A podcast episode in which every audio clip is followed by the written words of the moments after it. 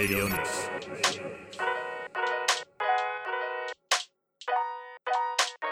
レディオニクス石川みです。始めます。もうね春どうですかね皆さん。春がこう来てる感じですけども。これまたこう言ってもこれを言うのっていつシーズンで聞くか分かんないっていうのがまた逆に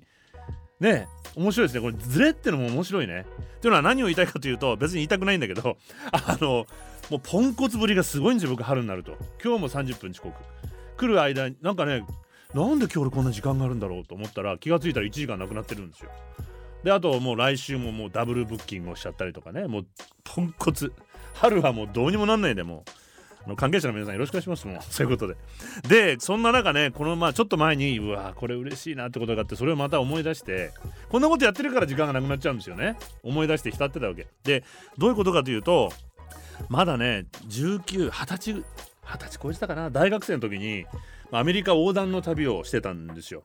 で長距離バスに乗っても放浪するんですね。これが楽しいんですけどまあ、ドキドキ初めはやっぱドキドキするじゃないですか。英語もまだそんな喋れないしまだ日本とアメリカもこうグローバルなねこの情報がある時代ではないので本当にガイドブックみたいなのを持ってでバスに乗ってでラスベガスに初めてカリフォルニアロサンゼルスから向かったんですね。で当時のラスベガスは今みたいなこうアミューズメントパークじゃないですから本当にギャンブルと酒と女の街みたいなとこじゃないですか。でこう降りてでホテルをまずモーテルを探したんですよホテルをね安いところ。でもうあの砂漠の街の暑さって初めて経験してホテルを探してあれこうしかめっ面してるだけで顔にシワがもうできちゃう日焼けでもぐらいのあのシワの跡がついちゃうぐらい1つ目のホテルちょっと階段登って確かコンクリートでできた。あコンクリートできたってあとビルのね。でギーって開けて、まあ、冷たいエアコンの風がファーッと入ってきたんですけども。なんかねその23個と話したと思うんですけどその時の態度が気に入らなかったんですよ僕。まあ当時すごくそういうことに敏感だったしまあ明らかにこうなんとなく下に見られてる差別されてるなっていう感覚も受けたのでホテルのねあの何ていうの？クラークじゃなくて何ていうんだっけあれ？フロントだ。フロントにいる人がね。でなんとなくそんな感じを受けてまあそんなに高いホテルモテルですか？高くないですよ。でまた通りに持ってブラブラ歩いたらボロッボロの木造のもう斜めになっちゃってる。で昔の西部劇みたいにこう入り口の上にちょっとひさしみたいな上にこうバルコニーみたいなのあるじゃないですか。で傾いててボロボロのピックアップトラックが前に止まってる。ダウンタウンのど真ん中にあるんですでも。周りビルに全部東京でもたまに下町とか行くとあるじゃないですか。おせんべい屋さんとか。あんな感じ。もうギンギンのビルが建ってる中で傾いたホテモーテルがあってで窓ガラスにほらペンキでこういろいろ一晩いくらみたいな書いてある。イメージわかります？ギーって開けるともうそこに住んでる人たちいるんですよそういうとこって。結局部屋を借りる安く泊まれるから当時なんて一晩ね十何ドルとかですよ。そういうとこって。まあだから1100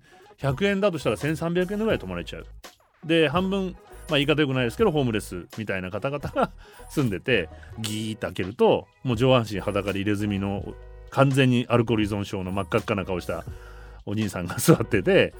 でホテルのフロントのおじさんと話してる。で大丈夫かなと思いながらこう入って部屋を探してるんだけど「うわよくそうよく来てくれたね」っていうに。なかなかこうそのおじさんが爽やかに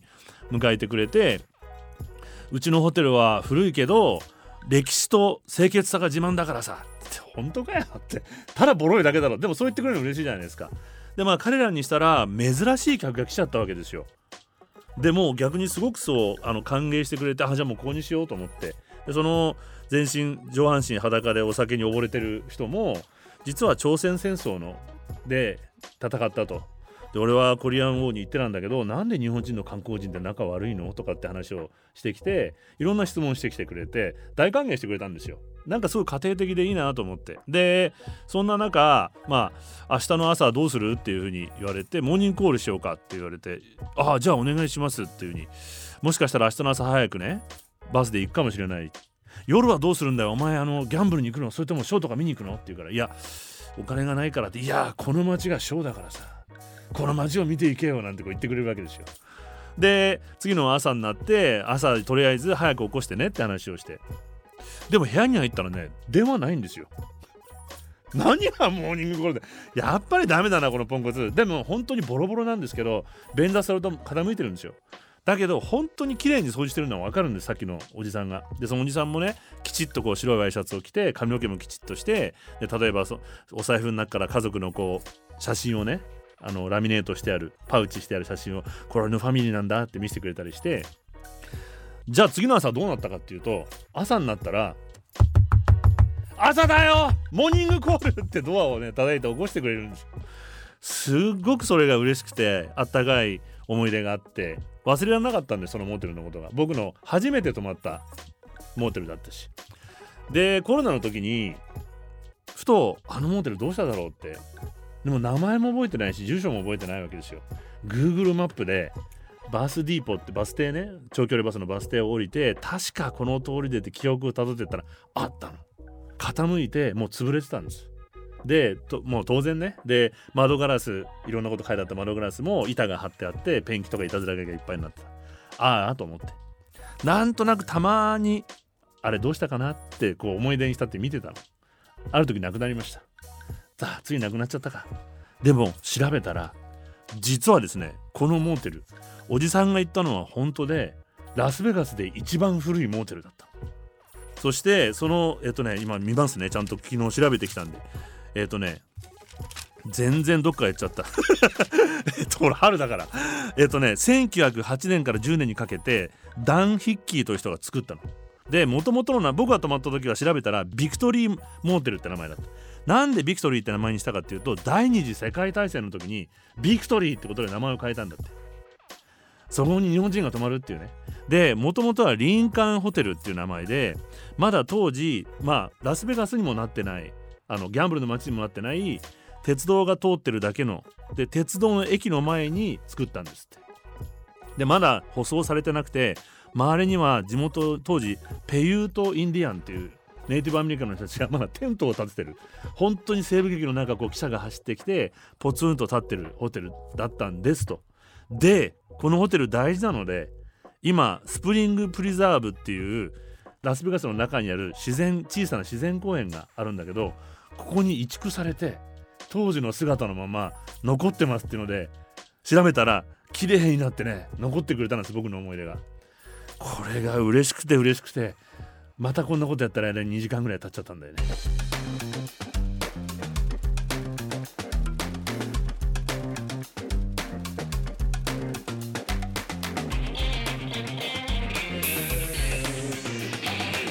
Radio Nix.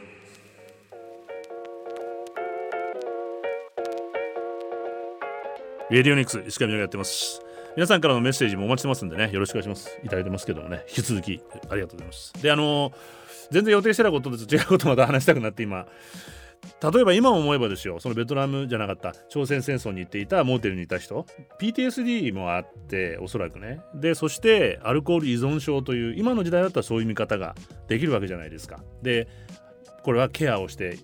いく必要がある。彼のだけのせいではない。で僕に英語を教えてくれたアメリカ人の近所に住んでいたおじさん若い時ね1819からずっと英語を教えてくれた息子みたいに面倒見てくれたの。でなんで僕みたいなの面倒を見るかというと若い時僕の命令でいっぱい若い君ぐらいの年の兵隊が若者が死んでいったからだと。だから僕君みたいにね行き場のない若者の僕が面倒を見るんだって教えてくれた人。でこの人はやっぱりアルコールと PTSD 今思えばね。ですっごい苦しんでたことを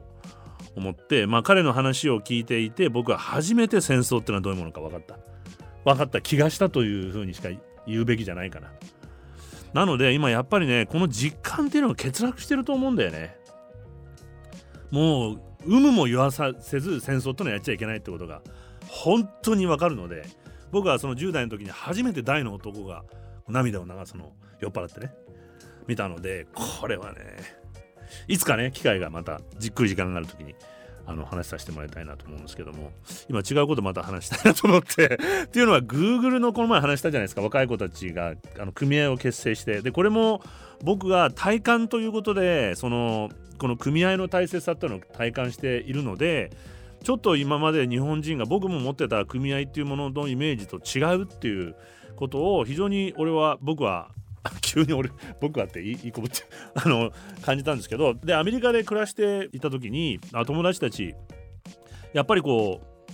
何らかの労働組合に入ってるんですよねアメリカの友達って、まあ、で僕の友達なんかだと大体、まあ、映画関係のあの撮影の仕事が多かったので例えば映画の撮影のスタッフの組合とかあとこうシンプソンズとかこう作ったりしてたんでアニメーターの組合の。でもその映画のセットでも細かく分かれてるんですよ。ライティングとか多分ねペインティングとかそのセット色塗るとか。で組合から歯医者アメリカって歯医者さんとか大変じゃないですかお金かかって。なので歯医者さんのこの請求書とちゃんと組合が払いましたみたいな通知を見てこうチェックしてる友達を見てなんか大人っぽいなと思ったり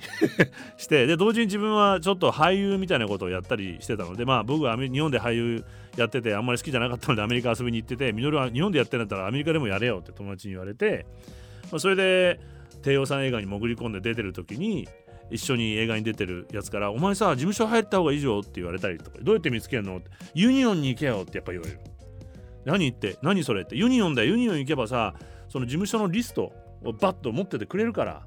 えただでくれもらえるもらえるって。非常にこうオープンなんですねアメリカやっぱり。それでスクリーンアクターズギルドサグってねよくあの映画の中でクレジットにも出てきますよね。あのスクリーンアクターズギルドっていうハリウッド映画の俳優たちは全員100%組合に入ってないと映画に出演できないので組合のルールを守って。逆に言うと彼ら弱い立場まあ、大資本の中で使われる出演者なんていうのはフリーランスでいいようにされてしまうわけじゃないですか。日本もそうだけど。なので組合員になって守りお互いに守ってる。でそこに行って僕はその現事務所がバーッとリスト全てそこも登録してる。ユニオンにね。登録してないとできないので潜り事務所になっちゃうから。安心な事務所のリストをもらってアメリカですからね当時。で僕も若いから。もう片っ端から電話する。面白いですよ。で全然「お面白い何言うでよ」って。会いに何何人かはそう言ってくれるんです。で実際会いに行くと「うちではダメだけどここ行ってごらんよ」って言ってくれたりとか「面白いねお前ちょっとこれ行ってみろよ」って言って事務所を決めたりしていろんなオーディションみたいなのやったりしてそれ自体が楽しかったんですけどね。俳優がどうこうってことよりも。俳優は嫌いだったの。でまあそんなんで例えば飛行場にじゃあ日本に一回帰ろうかなって飛行場に行くとデモしてて。でいや俺日本人だからいや関係ないからお前お前にも大事だから見てくれよ。ユニオンメンバー。飛行場のメカニックのユニオンメンバーが飛行機会社が人件費を削減するためにアメリカのメカニックを全部なくして工場もチェックなくしてどっかよその国の安い国で飛行機だから飛ぶわけじゃないですか。でそこに人件費の安いところにそのメカニックたちを雇って安くチェックするようなシステムを作ろうとしてると。僕たちの仕事がなくなるのはもちろんだけどこれは乗ってる君たちにとっての安全性っていうの問題があるのでぜひこれ見てくれって。これもユニオンメンバー。でこんな風に生活の中にすごくユニオンっていうことが整備工場をね移って話なんですけどユニオンっていうのがあって、まあ、日本の場合こう特定の政党のなんかイデオロギーの強いせなんか政党に逆に吸収されちゃってなんか政治運動ばっかやってるダメな組織だなってイメージが。でも中にはもちろん僕も今一緒に仕事してますしね TBS のラジオなんか。本当に素晴らしい組合っていうのもあってまあその変なイメージと決別するために最近新しい人たちが組合をだからちゃんとこういうセンスを持ってる人たち若い人たちはあえて組合じゃなくてユニオンっていう名前を使使い始めてるんだなって気もするんですけどもまあこんな感じで自由の国アメリカ自由な国で競争も激しいからこそ一人では大きな力に飲み込まれてしまわないように個の権利と自由を守るために組合ってあるんだなと。で国連も2012年に国際共同組合年というのを定めていて、まあ、貧困削減や雇用創出など共同組合はより良い世界を作るっていうのをテーマにして認識を流してますし2016年にはユネスコが共同組合の思想と実践を無形文化遺産にしてるんですよ。これ人類が築き上げた素晴らしい思想とシステムだと。で文化遺産に登録してなぜじゃあこういうことを国連がやってるかというとまあ、グローバル化による、まあ、企業のよくこの番組でずっと話してる企業の巨大化に対する防波堤になりうるで彼らは組合を解体しようとしてるわけですよ。なんでかっていうとそれが邪魔するわけじゃないですか自分たちの仕事を安く労働力を使って自分たちが独占していくことに対して。まあ、なので、まあ、最近アメリカでもこう馴染みの深い大きい企業が労働組合結成というのニュースになったりとかねしましてアマゾンでずっとアマゾンの倉庫の従業員が労働環境の改善を求めて組合結成を試みていて多分何度も潰されてこれなかなかうまくいってない。でもスタバの方は結構頑張っていて、えっと、2年前の10月ぐらいかなニューヨーク州のバッファローのバッファロー店のバリスターたちが自分たちで組合を結成して全米9000店舗最初の1点目になって。でその後だから本当にこうグラスルーツだよね。どっかからの力じゃなくて普通の店員さんたちが集まって組合作ろうよっていうふうに。でその後瞬く間にこう広がって現在まあ僕が知ってる限りでは20週ぐらい100店舗ぐらいまで組合できてます。で興味深いのはこのムーブメントの中心になってるのがジェネレーション Z って言われてるこう20代の子たち。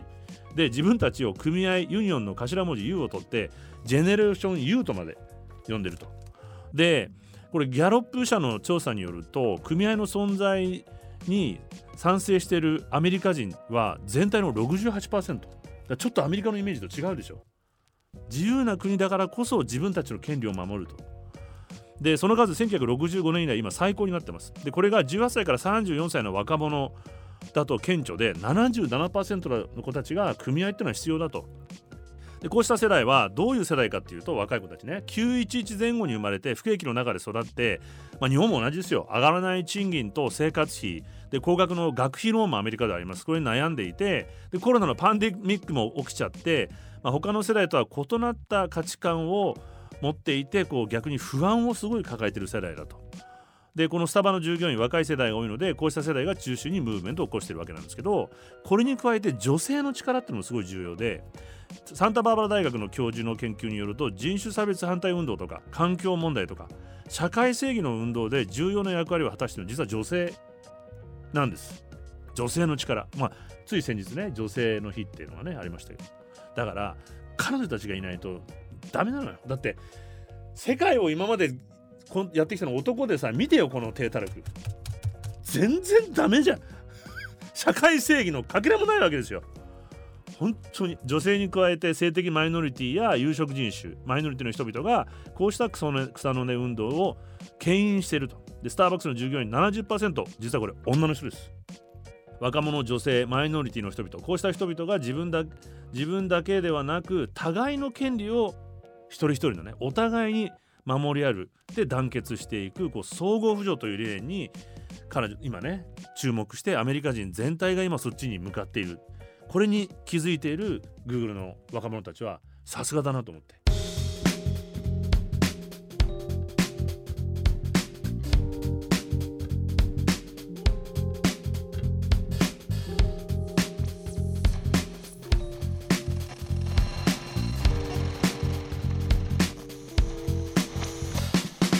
Radio Nix.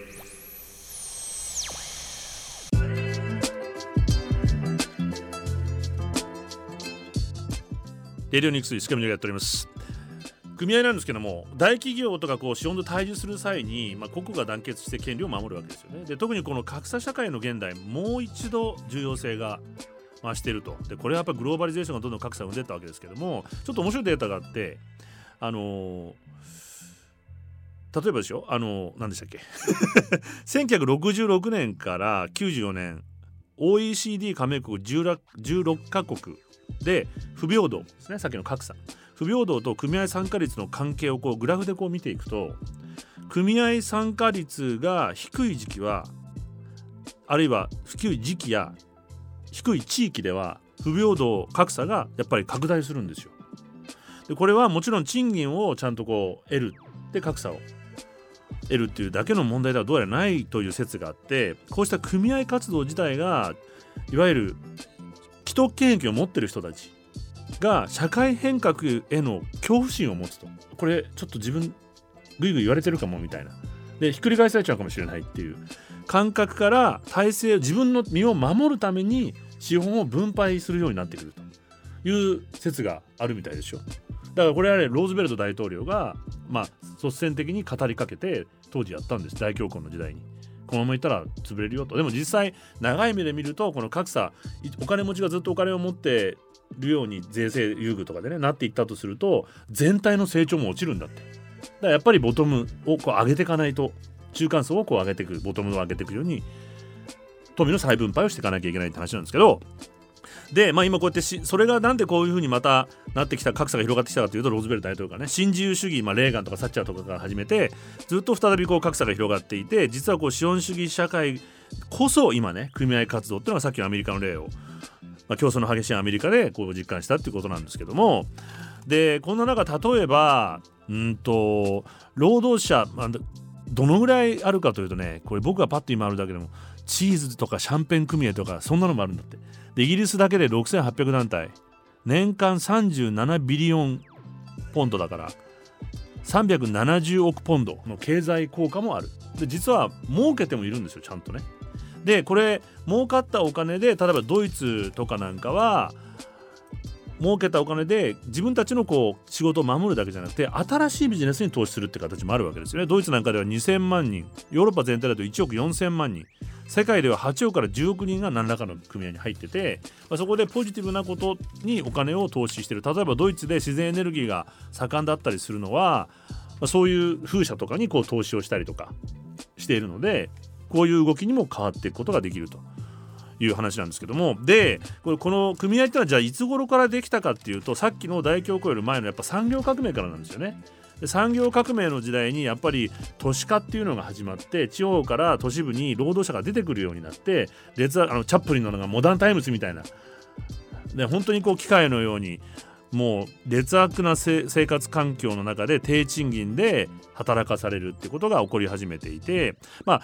本当の始まりはすごく古くて、えっとね、スコットランドかどっかの港町のこう荷物をこう上げたり下げたりするような人たちが最初に組合を作った、まあ、らしいんですけどもその後からどんどん産業革命になっていって組合が大体近代的なのができたのが1844年イギリスのマンチェスターで起こったらしいですね。で産業革命があってどんどんこういうふうに盛んになっていって今はもう一度改めて格差の中で必要性が、ま、言われてきた特に僕がこう注目して大事にしたいなと思うのが農業なんですよ。農業で、まあ、日本で農協っていうのがあるじゃないですか。でさっきも言ったみたいに大きなメディアとか実は農業既得権益っていうような表現をすることが多いんですよね。でこれは意図的に実はプロパガンダとして流されてる。特に日経系ね テレビ東京日本経済新聞社は番組をその作ります。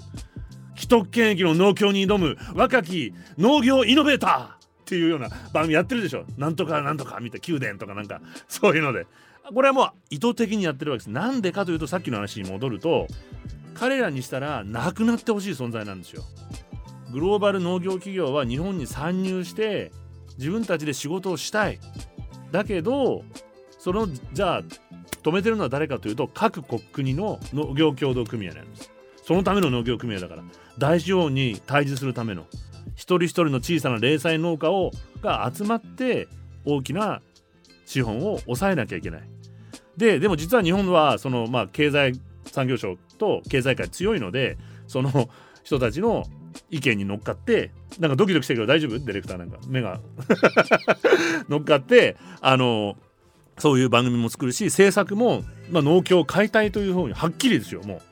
縮小解体に向かってるわけ。でこれ何が起きるかというと農業の多様性がなくなるわけですよね、まあ、ご存知の通り。そして大企業が大きな例えば、まあ、経済原理に基づいてやればこれ農業の話なんでまだゆっくりしたいんですけども他国にでっかい安く工業選手と同じだから労働力の安いところででっかい農場を作ればいいわけですよね。でこれランドグラビングって言うんですよ。ランドをグラブしてで地元の人をの農業も壊しちゃってただの、まあ、農業従事者として安く働きするこれはある意味新しい奴隷制度だって言われてるんです。ランドグラビング。でこういう現象も起こしているのが世界農業。でこの話はまたちょっとゆっくり。この話するとまたずっとそっちの方向かってっちゃうんで。でなのでですよ。国連がもう一回ここで出てくるんですけど国連が2017年家族農業の10年家族農業小さな零細農家を守りましょうねということを発表しているんですね。キャンペーンを張ってるんです。なんでかというと経済界がそういうキャンペーン張ってるから。で世界を見るといまだに実は家族農業っていうのが9割食料生産の8割を支えているのが家族農業なんですよ。で家族農業は日本では 97.6%EU ですら96.2%アメリカなんて98.7%がまだ家族農業なの。零細だけどねみんなちっちゃいところで頑張ってる。でもこれを今潰そうという流れが強くなってきていますというのは日本の今の例えば僕が番組でもやってますけど牛乳がなんかこう危なくなったりとかねお米が余ったりとかしてるのもこういうことが根本にあったりしていてでねいまだにこのもう一回ここはっきり僕言いたいんですけど前回話をしていたオールド資本主義のキャノングローバル研究所。もう時代錯誤も華々しいんだあなたたちっていう本まで出してますからね。いわゆるこう農協の既得権益っていう本まで出してまあ、アピールしてるわけですよ。でこの背後にはそういう流れがあるというふうに僕の立ち位置からは見えているんですけれどもでももう一つ大事なのはこの食料安全保障ということが今ねこのウクライナの戦争からもテーマになっていてこの安全保障が脅かされる、まあ、例えばいろんなこう飼料とか肥料が入ってこないみたいなことがあった時にレジリエンスあるいは環境気候変動も激しく変わった時にレジリエンスが高いのは大規模農家の方が弱いわけですよ。レジリエンスがわからない。いや多分ねキーボー以外分かってるよ。レジリエンスっていうのはねこうになんでこういう言葉になってるかって日本語で言うとややこしいのよ。簡単に言うとこうしなやかな回復力っていうかな。わかる？ポキッと折れないわけ。で何か災害まあ例えば地震が起きたりとか津波がね日本でもあったじゃないですか。ああいう時にこうもう一度そこから立ち直っていく回復力っていうのをレジリエンス。しかもしなやかな。ね。パワーでガリガリにこういくんじゃなくてドーンといくんじゃなくて。でこれが強いのが実は家族農業って言われてるんですよ。でこうやって多様性もあるしね。その土地土地で。なのでこういう多様性になる農業を守っていくことが気候変動に対してもまあ対抗できる措置。でこういう小さな力をまとめていくのが組合だっていうのが大事だということなんだけどね。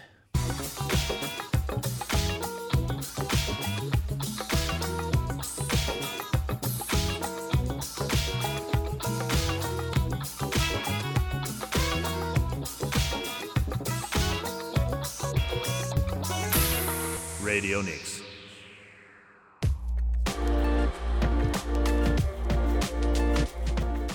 レディオニックス石川みのるがやっています。よろしくお願いします。で、あの、一応もう一回言っときます。もう一回今日一回も言ってないか。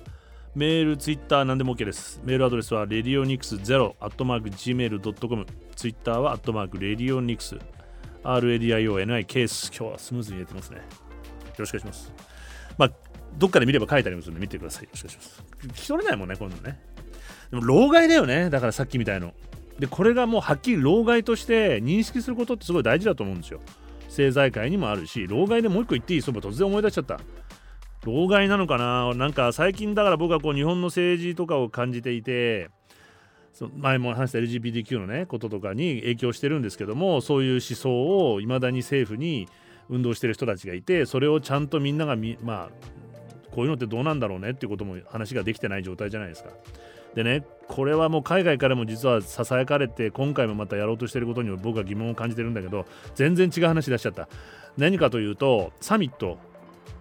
伊勢志摩サミットやったでしょ？あの時に、まあ、イギリスの新聞社とかちょこちょこ書かれてたんですけどもなぜ伊勢志摩でやったかと。美しいのはわかるけど。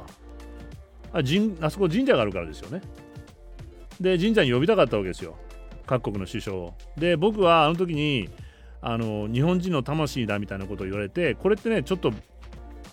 あの信教の自由に触れると思うんだよね。僕のふるさとでは魂のふるさとではないから個人の思想を日本人のふるさとだっていうふうに言うこと自体が僕の権利を侵害してるじゃないかというふうに思ってたんですね。で今回広島でやるのは、まあ、彼が広島出身でねそれ絶対やらなきゃいけないと思うんだけどまた神社連れてくるでしょこれ。あんじゃんあそこ厳島神社の宮島に連れてくって言ってんのね。もうそういうのさ古くねえかもうそういうの。いつまでやってんだよって感じしない？もうなんかさ全然もうまあでも日本の若い人たちがでこういうのってでも何をいけないか怖いかというと怖いかっていうよりも変な昔のなんか左がかったおじさんの言ってることではなくて例えば僕第二次安倍政権なんていうのは結構ちゃんとバランス取ってたなと思うんですよ。あの参拝も行かなくなったりとかしてね気遣って。でもやったけどねあのサミットは。そっち置いといてあのなんだっけあのそうなんですよ。で老害だと思ってるのこういうのは。でも時代が変わんなきゃいけないなと。いうことを意識して今ね何を何を言いかけたこと忘れちゃった。もう春だから許して。なんか思いついてあそうなんだよなと思ったんだけど後でまた思い出すと思います。なので、まあ、こういうことがでも実際あ何が怖かって話ね。まずはその LGBTQ その、まあ、同性婚ができなかったり夫婦別姓ができなかったりっていう現実的な影響を及ぼしてるっていうこと。でもう一つは、まあ、例えばこう芸能人の人とか御朱印集めてますみたいなのがなんとなくこれがかっこいいみたいに日本人ってそういうものだってこうしていくわけだよね。でこれがどんどん国家宗教みたいなことにもつながっていったりとか思想のトレンドにこうなっていくっていうことを無意識のうちにやっちゃうこと。でここでお賽銭で一部の神社にあげてればこれが政治資金にもなっていくわけですからちゃんとしようよってこと。はっきりこう何が起きてるかをね。でね僕が仕事してる仲間のディレクターさんがいるんだけど、まあ、彼のプライベートのことは誰とは言わないですけども、まあ、妹さん最近もう長いですけど最近知ってすごい僕もあの一緒になってねくるなんか辛いなと思うんだけど妹さんに実は精神疾患があって長期入院してると。でそのきっかけはいじめだったんだって。いじめられてる子を守ったら自分が標的にされてで心を病んでしまって小さい時にね、まあ、中学生高校生ぐらいの時にね。でそのまんまもう大人になってももう40代ぐらいじゃないのかな。入院したまんま。でこういうで辛いじゃんこれ。でこういうでなんかこううまく気持ちが収まらなくて暴れちゃったりする時は隔離病棟に何ヶ月もいられるんだって。その一人たった一人の部屋に。で病院に呼び出されて行ってみると暴れるので暴れたので抑える時に指を骨折させてしまいましたっていうんだって。そんなことはこれ虐待だよね。人権はと。でこれを治療退院を目的としていない社会的に隔離するための入院なんだよ日本ってね。でこれね社会的入院って名前がついてるんです。元気にして外に社会生活をみんなと一緒に送れるようにそして社会自体もインクルーシブにいろんな人が暮らせるようにしないでちょっとこの人たちは病院に入っててもらおうと。何十年間も。で精神疾患により医療機関にかかっている患者数は400万人います。入院患者は28万人。ベッド数は38万ベッド。世界の5分の1は日本にある。でこれ WHO からや国連から何度も勧告を受けていてそこでなんですよ。これどうしようもないんじゃないかと思うかもしれませんがイタリアにはありません精神病院は。ゼロ。どうになってるかというと1971年にトリエステの精神病院の院長フランコ・バザーリアが着任して入院患者の人権回復精神病院開放というのが始まりました。70年僕がちょっと見た資料によると70年代前半から入院患者は退院をしてどんどん町へ戻っていく。1970年には1250人51人いたのが4年後の75年には645人。1980年には入院患者。ゼロ。これがインクルーシブ。1978年のにはバザーリア法法律180号っていうのが公布されてるんです。8月13日。精神病院廃絶法です。病院をなくしてる。で各地に精神医療センサーセンターとその中に設けて治療投薬は外来で全部行います。で基本強制的な入院治療はやっちゃいけません。でどうしようもなくこう緊急を有する本当命に関わるね。やむを得ない場合はそれそりゃそうだよね。一般病院に入院すればいいんですよ。で一般病院に上限15床までって決まってるんです。それ以上作っちゃいけないの。まあその精神疾患用の人は。それをビジネスにさせないようにね。長期入院させて。でその緊急入院が必要な場合医者が介入する場合も市市長とか裁判所へちゃんと届け出てこういう理由です許可を得なきゃやっちゃいけないの。人権だから。で町に戻った人たちはどうやって生活するんだろうか。ね仕事もあるし。これを受け皿となっているのが組合なんです。社会的協同組合っていうのがあってさっきみたいに大きな資本に対していろんな職業を持ってる人が個別にね映画俳優とか農家とかが集まるのではなくて弱い人たちの立場を守るための社会的な組合っていうのがイタリアにはあって。で就労できない。例えば、まあ、身体障害を持っていらっしゃる方知的さっきみたいに知的な障害があったりとか精神障害があったりとかあるいは若くして家庭がなくなってしまった未成年とか、まあ、アルコールさっきもねあのラスベガスにいたアルコール依存症とかかつての受刑者とか刑務所の中にもあります。立場の弱い人にを雇用して仕事を創出して例えば清掃とか公園管理とか公共事業公共事業にねこれあの申し込むとちゃんと優先して入札されるんです彼らの方が。ね？でホテルね？って言いたくなるでしょ。ホテルとかカフェとかねいろんなもういろんな仕事もあるわけ。他にも。内装業もあるし。人それぞれ合ってる仕事が。で2014年の段階ですけれども社会的協同組合こういう組合の総売上高102億ユーロ。なんだかよくわかんないですけどユーロだから。計算してみてください。とんでもない数ですきっと。40万人の雇用を創出してます。そのうち10%が何らかのハンディのある人。だから4万人ぐらいが。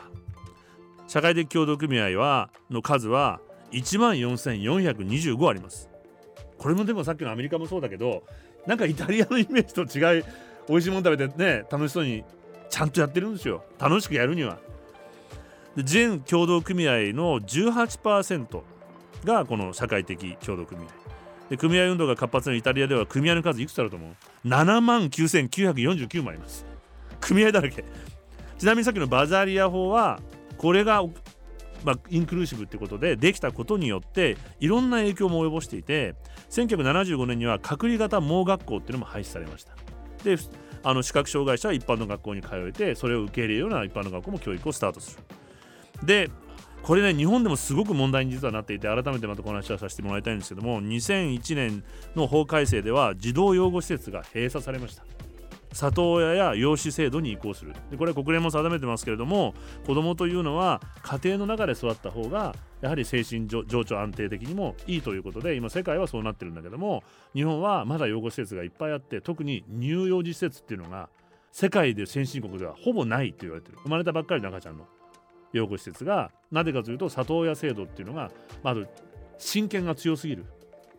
なので虐待のところでも子供を戻しちゃう事件って多いじゃないですか。親権っていうのが最優先されるんですよ。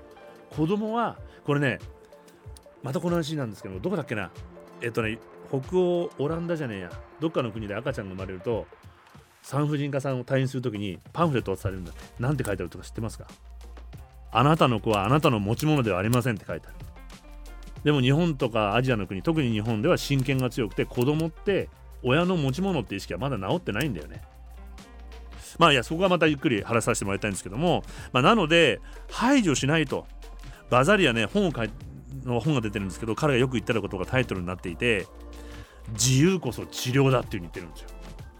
まあ、本当に人間っていうのは自分が生きたいように生きることが一番元気になっていくそのために弱い立場の人を力を合わせて自らの利益を優先して他を排除利用しない相互扶助助け合うでこの組合の世界のね団体とかよく言ってるんですけども一人はみんなのためにみんなは一人のためにこれが今の時代一番必要だと思います。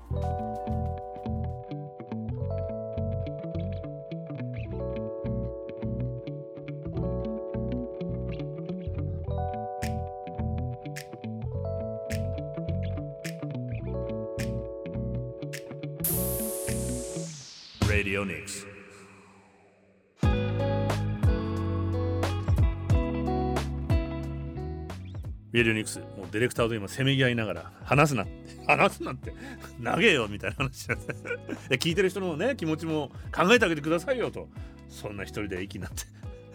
でさっきのイタリアの話でこれ組合じゃないんですけどイタリアっていう国をもう一回こう見直してみて実はすごいそう熱い部分があるっていうのでよくスローフードあるスローな暮らしとか。あるじゃないですか。ねスローな感じ。でこのスローフードっていうのもなんかこう優しいなんかね居心地のいい心地いい暮らしみたいな感じがありますけど実は本来スローフードってのは過激な闘争だったんですよ。でもともと社会活動をしてまあ70年代アメリカあのイタリアっていうのはさっきのバザリアもそうなんですけども実は過激な左翼活動家の運動が非常に盛んだった時代があって、まあ、そこで挫折したというか、まあ、人たちが何を感じたかというと、まあ、あのローマのスペイン会談ってあの何でしたっけ？ローマンホリデーって映画。ローマの休日でほらアイスクリーム食べてたところ。あそこにマックできたんですよね。それで何こらっていうふうに彼らは思ったわけですよ、まあ、先ほどの根本は一緒で地域の食という文化というのをこのグローバリゼーションが入ってきたことが脅かしていると。特にイタリア人にとって一番大事な美味しい食べ物という文化を侵害されるとグローバル企業に。と思った実は社会運動だったんですよね。でこれをどうやってグローバルファーストフードとで彼らあの作った人はですねがいるんですけどもカルロ・ペトリーニという人が戦ってるのはファーストフードという狭い相手じゃなくてファーストフードという考え方均一化したグローバリゼーションというものと戦って食と人との豊かなコミュニケーション人間らしさを取り戻す運動なんだというふうに言ってるんですよね。で彼は戦略として、まあ、地方にある居酒屋兼宿泊所みたいなオステリアっていうのを組織化するわけですよバラバラにあるこれをガイドブックとして本に出して地方に行って本当にその土地の美味しいものをゆっくりと地元の人と触れ合いながら食べるということをやりましょうよというのがスロー運動戦い闘争なんですよね。でこういうことをしていくことで人間らしさとそして豊かな暮らし小さなものが潰れずに大きな資本に飲まれない文化っていうのを作っていくっていうやり方は実は人間らしさヒューマニティですよね。英語で言うと。この元々の言葉はイタリア語のウマネジモっていう言葉なんですって。もう一度この人間性っていうのをしっかりと取り戻すための働きっていうのが今必要だと思います。スローにね。Radio News